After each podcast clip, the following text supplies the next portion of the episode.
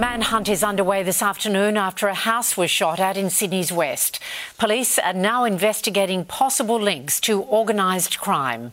Bill Hogan has the details.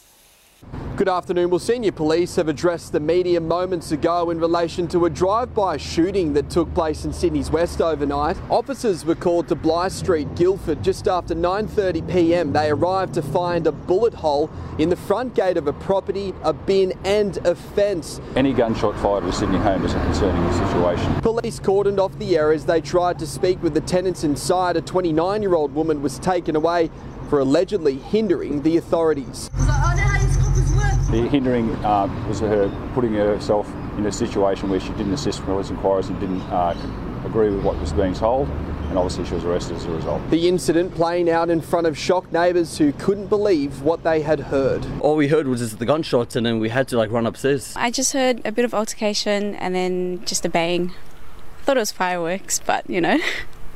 Everything's unpredictable here. A Mercedes sedan neighbours say they haven't seen before was taken away for processing while forensic teams spent the day bagging evidence. But the biggest challenge for them was retrieving the bullets. They've had to move an old car, dig up a grass patch, sift through soil, bring in sniffer dogs and a line search team. Still no luck. Police are now searching for a dark utility believed to have been seen leaving that area, as well as a man aged between 25 and 35. Anyone in the public that has information that can help them is urged to come forward.